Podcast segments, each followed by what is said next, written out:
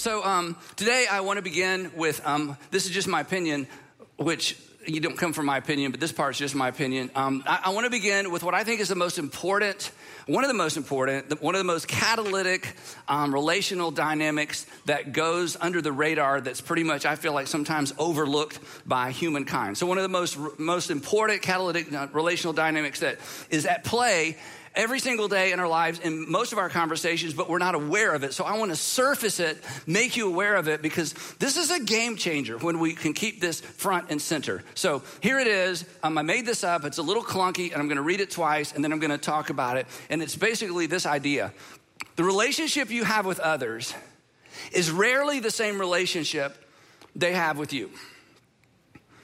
The relationship I see the confusion. I know. I'm going to go slow. Okay. And I, I, was trying to figure out how to make this clear, but anyway, I'm going to illustrate in a minute. The relationship that you have with others, all the people in your life, is rarely, sometimes it's the same, but it's rarely the same relationship they have with you. In other words, you are in a relationship with a lot of people, but it's rarely the same relationship.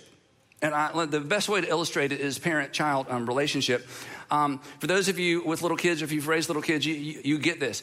Your child, especially when they're young, your child does not have the same relationship with you that you have with your child.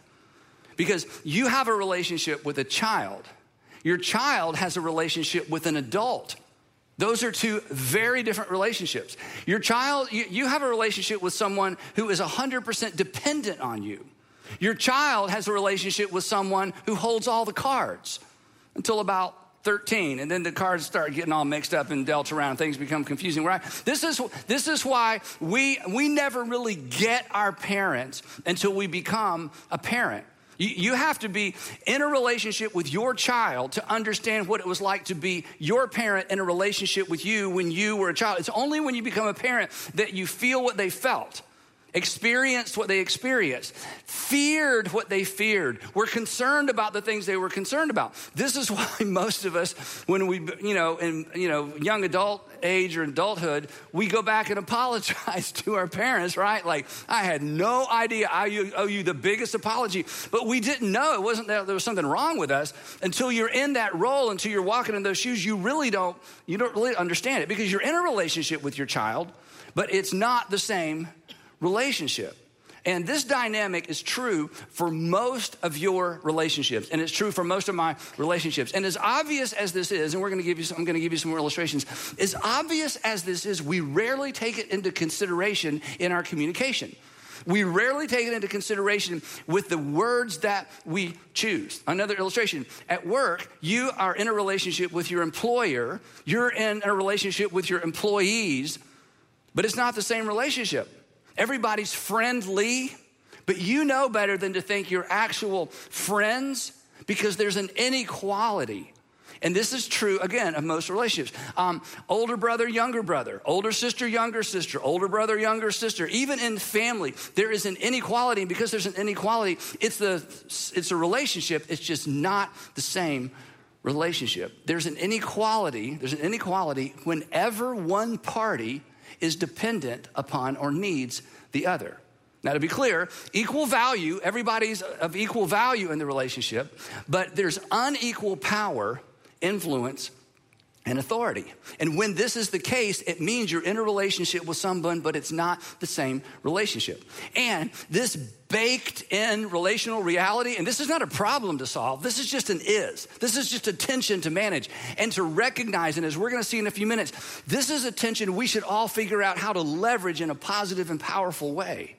But this baked in relational reality should govern and, and um, um, I guess, uh, inform how we talk to each other. And specifically, it should influence the words we choose.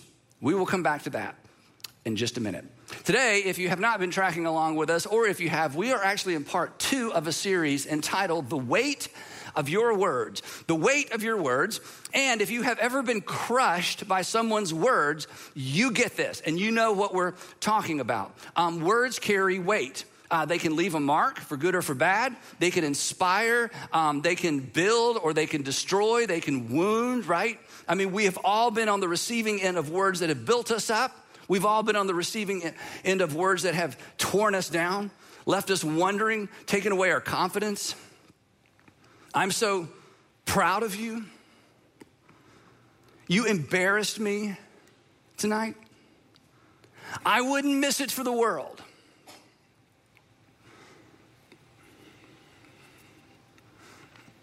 You're not needed here anymore.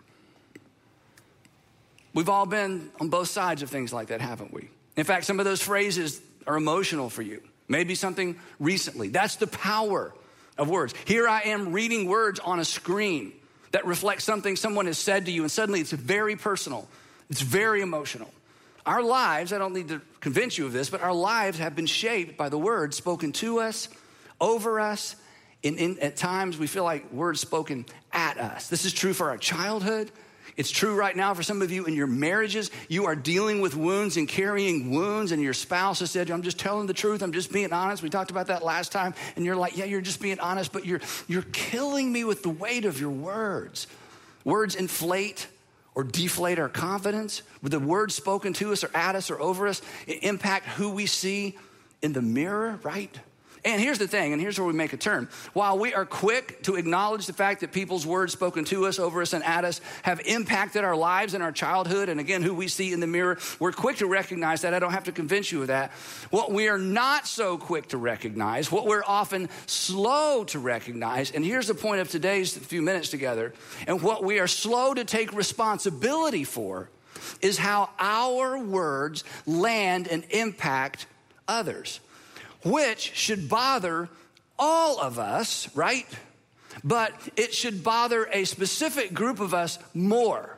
Those of us who consider ourselves Jesus followers. The idea that our words have the potential to wound, that our words have the potential to undermine somebody's confidence or to undermine someone's self esteem or to inflict a scar that they carry with the rest of their lives, that potential with our words should really bother us. And of all people, we should take responsibility for our words.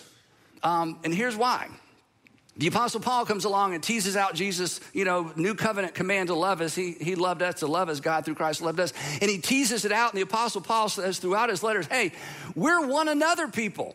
That's, that's what Christians are supposed to be. We're one another. We are supposed to make decisions and choose words and respond in such a way that the person on the other side of us, the one another, is actually benefits by being in a relationship with us or being on the other side of us. We're supposed to encourage one another and honor one another and forgive one another and carry one another's burdens. We're supposed to sacrifice for the sake of the benefit of other people, which means our words matter and we are more responsible than the average person for leveraging our words words in such a way that our words build people up. These kinds of words, as we're going to talk about, should characterize us. So we have to take responsibility for our words. Now, real quick if you're um, if you're not a jesus follower if you're not a christian or maybe you used to be and you kind of hit the eject button and you're, you're out isn't it true um, that you may be more curious if the christians you knew had been more cautious with their words isn't it true that you may be more curious or maybe uh, more open to leaning in or rediscovering the faith that you grew up in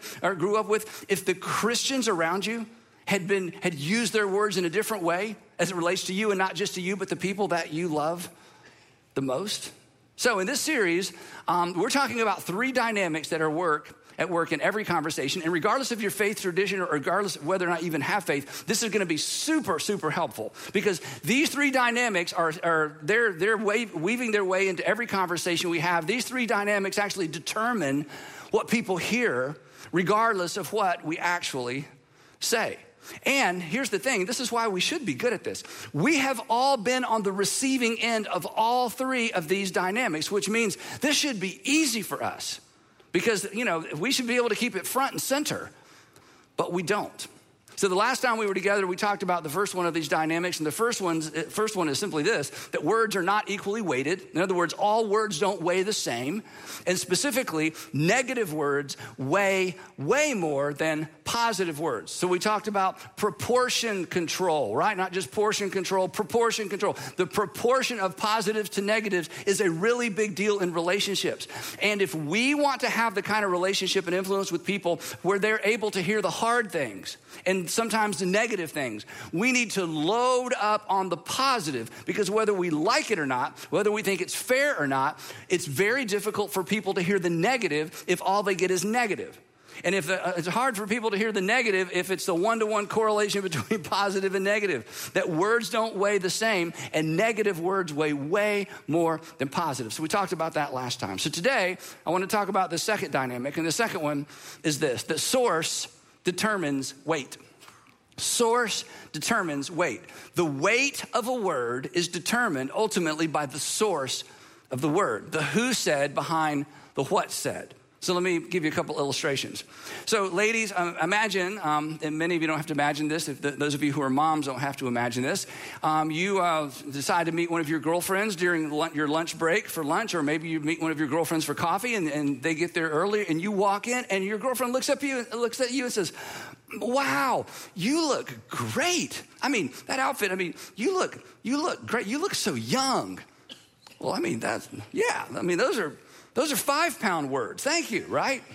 Now imagine that afternoon you're at home and your 15 year old daughter walks through and she does a double take and she says, Mom, that you look great. That what you're wearing, you look so young. We could be sisters. Then she turns around and runs off to her room. Now I know what some of you are thinking. You're thinking, I don't have that much imagination. You used it all up. Because, Andy, come on, let's be honest. If the resurrection of Jesus is here, that would come in somewhere, you know. and what makes the difference? The location? Oh, you know, words at home weigh more than words in the. No, no, no.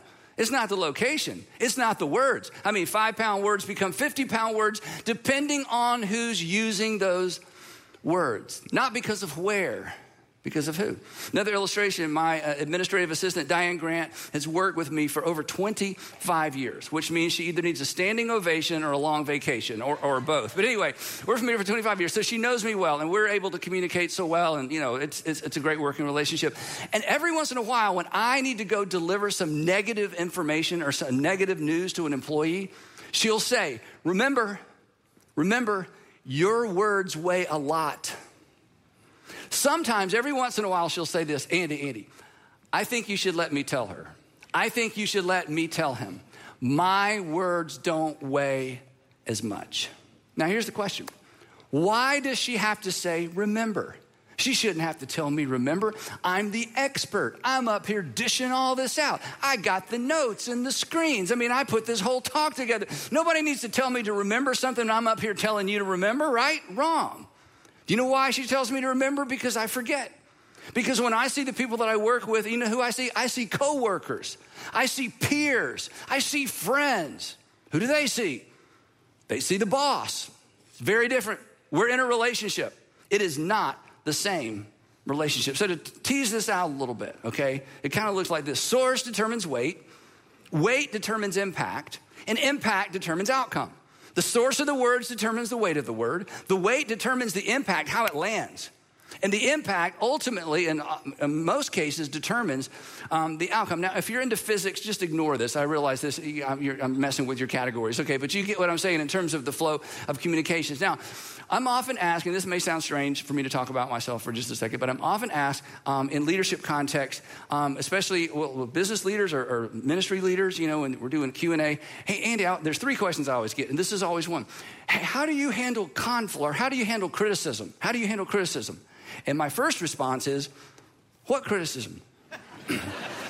I mean, who would criticize a pastor? I mean, I'm sort of beyond. People don't know. Okay, that, that's not true. And so here's what I always say I say, well, it depends on where the criticism's, criticism's coming from, right? Because source determines weight. Social media criticism, here's what I do.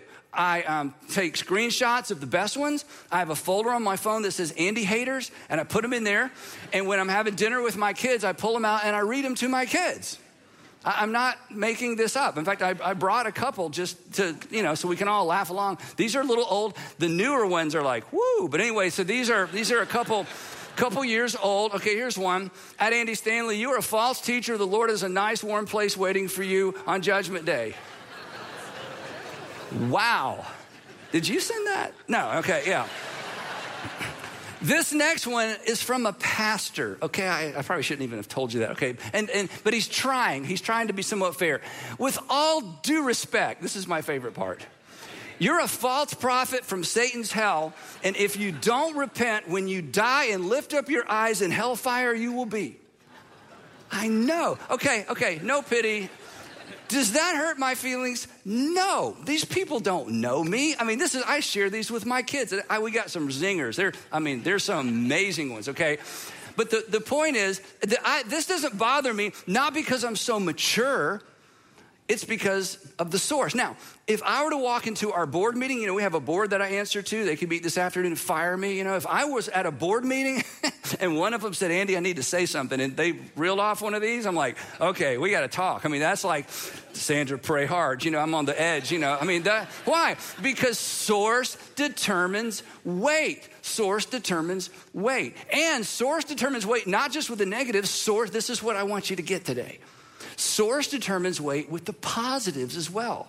And this is why this is so important, which means, and I'm going to tease this out a little bit more in a minute so you you can take this home, which means every single one of you, those of you watching, those of you uh, wherever you are in the world, um, and, and, regardless if you're a Christian or regardless of your faith tradition, this isn't all skate. Every single one of you has unique potential to leverage the weight of your words in specific relationships. And if you get this right, you make other people better. If you were to ask Sandra um, what the moment where she felt most affirmed in her role as a mom, she would tell you about a short exchange she had with her dad years ago. Last night we were having dinner, and I told her I was going to share this story. I asked her, "Can I share this story?" I said, "It's already in my notes, so it would really help if you said yes." She said yes, and I went, I, I went over it with her just to make sure I got the details right, and, and we both got emotional. So she's downstairs. Andrew's 30 years old now, so that he was in a high chair. And she's downstairs early one morning, and her parents just spend the night with us. She's down there by herself, and she's got him in the high chair, and she's doing the, you know, the poke and swipe, the poke it in, swipe the bottom lip, poke. Is that what you call it? Something like that. Anyway, she's got that thing going on. Her dad comes downstairs. Her dad is a man of few words, incredible man, but, you know, sits down quietly, waits, watches. And then he says to her, and I quote, You are a really good mom. Now, just to brag on my wife, okay, there were more epic and interesting and affirming mother moments than poke and swipe early in the morning when getting mush into Andrew's face, okay? I mean, and, to be honest, even bad mothers feed their babies, okay? So this isn't like, whoa, you're feeding your baby. Oh my gosh. You are like, no, right? That's the point. That's the whole point. It wasn't what, it was who.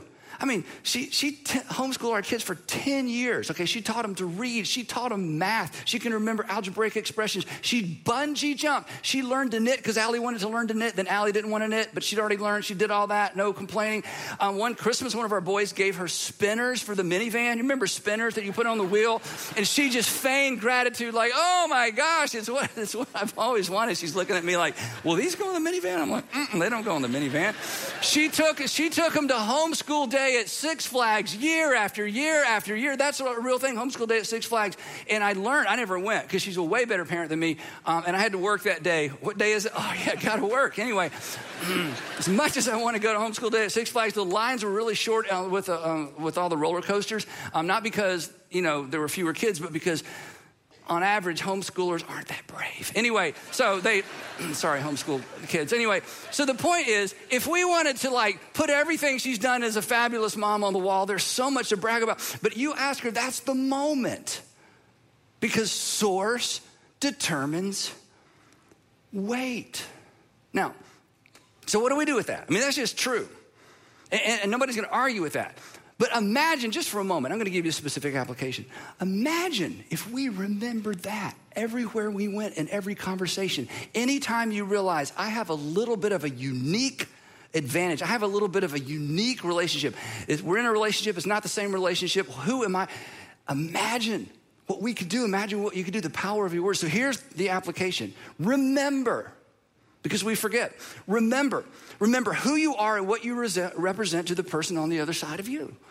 It's just remember who you are and what you represent to the person on the other side of you.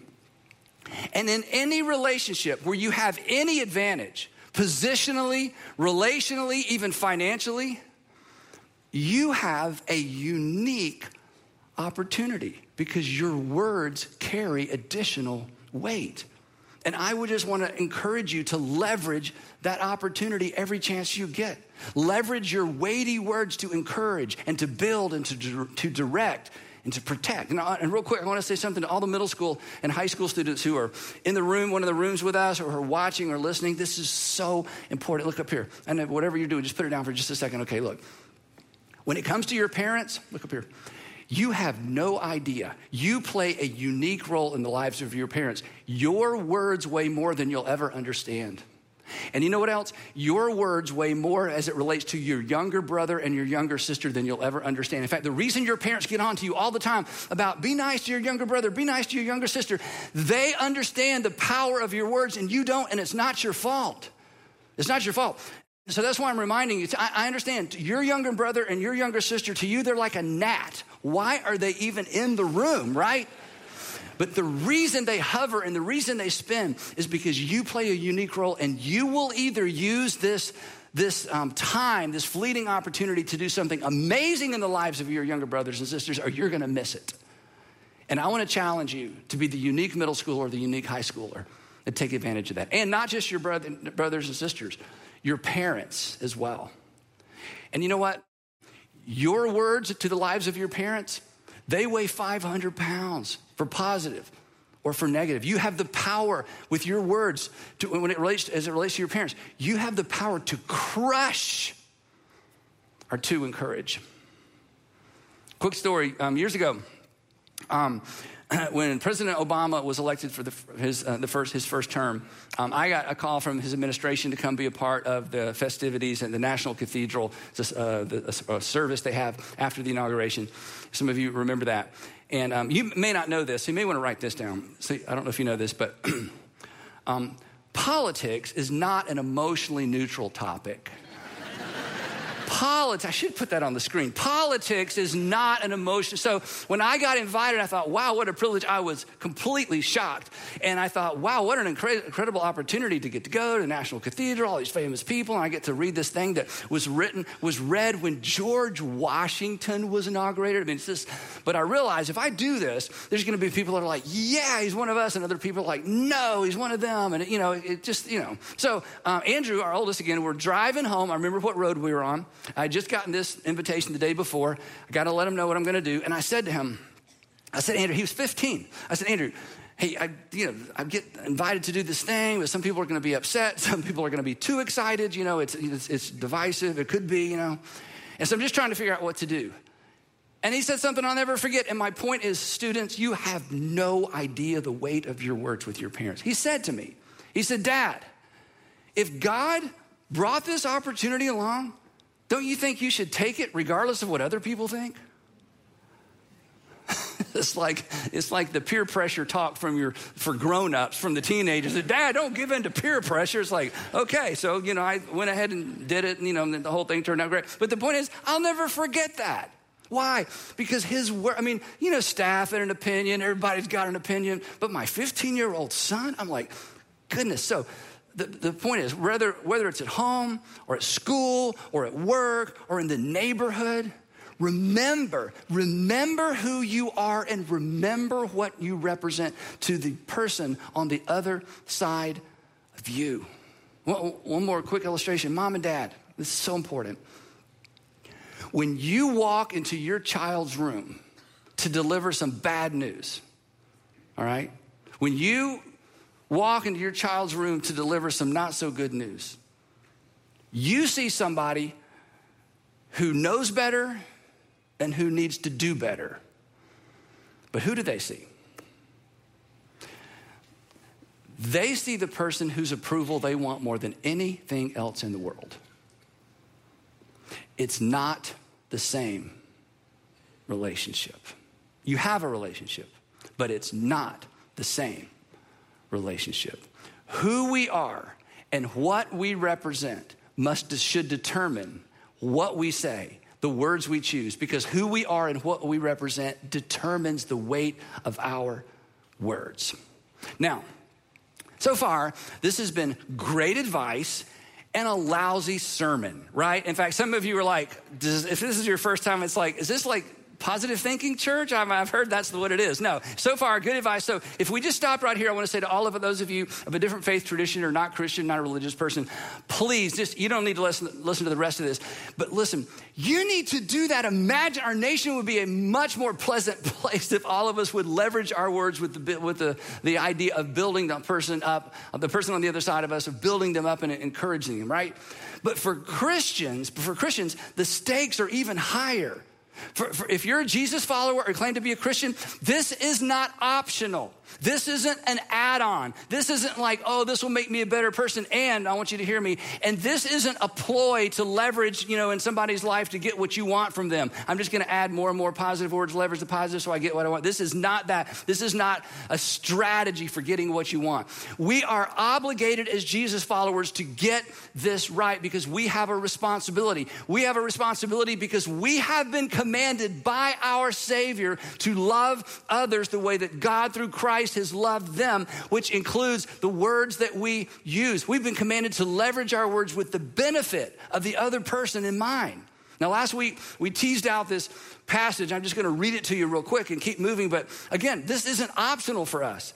The Apostle Paul, taking again Jesus' new covenant marching orders to love as for, to, lo- to love as God through Christ has loved us, and he says, "Here's what it looks like with the words that you choose." And he says, "Do not." It's a command. And he says, "Do not let any unwholesome or any stinky word come out of your mouths, but only words that are good for building others up." In other words, he says, every conversation is a construction site. Every conversation is a construction site. And you're either going to use your words to build or to tear down. He says, So you choose your words to build others up according to not your needs, according to their needs, that it may benefit those who listen. And why must we do this? Why is this important? Just so, hey, well, if you do this, you're just gonna get along? No, that's not the reason. The reason, if you're a Jesus follower or a Christian, you have to get this right is because you don't represent yourself. You're not just a representative of yourself. For us, the, the, application has a twist. You know, the application for everybody is remember who you are and what you represent to the person on the other side of you. If you're a Jesus follower, if you're a Christian, there's a twist. And here's the twist remember who you are and who you represent to the person on the other side of you. And who are you? You're more than the employer, you're more than the manager, you're more than the employee, you're more than the neighbor, you're more than just a parent. You're, you're, you're more than just the older brother, you're more than just the older sister. You're a follower of Jesus. And to use Jesus' words, you are, this is so amazing, you are the salt of the entire earth. So our words should do what salt does preserve and protect, preserve and protect, never harm, never undermine. He says there's more. And not only that, you are the light of the world. Our words should bring light and life to every single person we meet. Our words should bring light and life to the people on the other side of us. And then Jesus doubles down in case we didn't get it. He says, So here's what you need to do. Since you're the light of the world, I want you to do something with it. You've, you've read this passage before. Don't put it under a bushel, don't put it under a clay jar. He says, No, I want you to leverage your light. I want you to think about who's on the other side of you, and I want you to let your light shine before others that they might see ultimately how you live your life and connect the dots between how you live and what you say and who you worship and who you follow. I want you to let your light shine in such a way that they might see and hear and connect the dots between why you say what you say, why you possess, why you um, communicate the attitude that you do and the care that you do, and who you follow and who you worship to leverage who you are and what you represent to the person on the other side of you, to leverage who you are and who you represent to the person on the other side of you, to use those weighty words to build and to encourage. It's not just an opportunity for us, It's actually our responsibility. Imagine, just imagine for a moment. Imagine the influence that the church would have in the community and the church would have in the world if we'd just gotten this one thing right. Imagine the influence. And to be clear, for those of you who aren't Christians, hear me out. Not influence so we could take over and have control and have more people on our team. Uh uh-uh. uh Because our king said this I did not come to be served, I came to serve, and I came to give my life as a ransom for many. But imagine with taking on the attitude of Christ, as Paul talks about, the mindset of Christ. Imagine with that, with that mindset. Imagine if for the last 50 years, or the last 20 years, or the last 10 years, if Jesus followers had embraced this posture when they thought about what they were saying, how they were saying it, and the words they chose to the people on the other side of them. Imagine, imagine where our country would be. Imagine where the world would be. This is what we have been invited to. Listen, I don't, I'm not exaggerating. It was that posture and it was that attitude that changed the world once, that changed the world for the better once. Imagine if that had been our track record. Do you know what we would hear? We would hear things like this Those Christians, those Christians, they believe some strange stuff. But I gotta be honest, they are the most encouraging people I've ever met. In fact, even, even when they say hard things, even when they say hard things, I, you just can't help but believe they really have your best interest in mind. Even when they say some of that goofy stuff, it's like, gosh, I, you, you just, it's hard to hate these people. It really is. Because I think, even though they're wrong, I think they are genuine and they're sincere. And when I'm in trouble, that's who I call. And when my family hit a bump, we're not even church people. And they were there. And my neighbor, he's a Christian, and he came over and he confronted me and he was getting all up in my face. And I was about to, you know, and I realized he really cares about me. He didn't have to come over here and say this. He, he really cares about me and my family. Because all my other friends are saying, oh, it's none of my business, it's none of my business. But these crazy Christians. I, am not sure I could ever believe what they believe. But I don't have a doubt that they believe it. Let's do that. When we don't get this right, Paul tells us what it looks like, what it sounds like. When we don't get this right, we lose the right to be heard.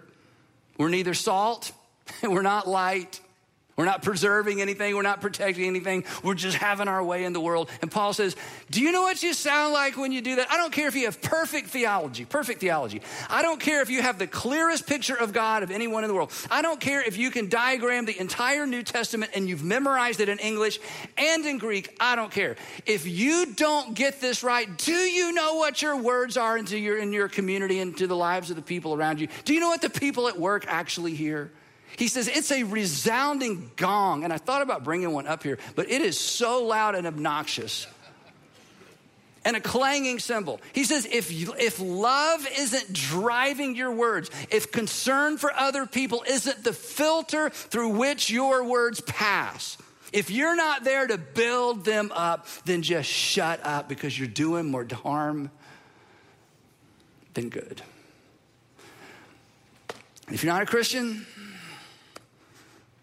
Chances are it was the reckless, unchristlike words of Christians that either drove you away or keep you away.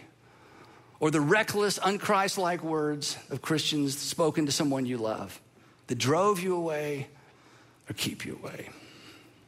That were the reason you decided to leave faith. And if that's the case, I am so sorry. And I hope that you will look past us and beyond us to Jesus, who, and you're gonna love this. If you're not a Christian, you're gonna love this. To look past us to Jesus, who reserved his harshest words for religious people who were careless with their words toward the people he loved. So, for all of us, let's remember I forget. Let's remember who you are And remember what you represent to the person on the other side of you. And if you're a Christian, remember who you are and who you represent to the person on the other side of you. Remember to take you into account because the source of a word determines the weight of the word, and the weight determines the impact. And ultimately, the impact determines the outcome. So leverage your words accordingly. This is just one more thing that love requires of us. And we will pick it up right there next time in part three of the weight of your words. Heavenly Father, please help me remember before I hit send, before I start the conversation, before I get all amped up because I'm right. Help me to remember. Help us all remember. Wherever this lands with us, just give us the wisdom to know what to do, the courage to do it. Father, for some of us, we need to, we need to apologize. Just grant us the humility to just start there. And would you please, please, please raise up a generation of Jesus followers who get this right because you got it right and you spoke the most amazing words over us. That you love us. You, you announce forgiveness ahead of time. Why can we not extend that same kind of grace and mercy to the people around us? I pray that we would in Jesus' name.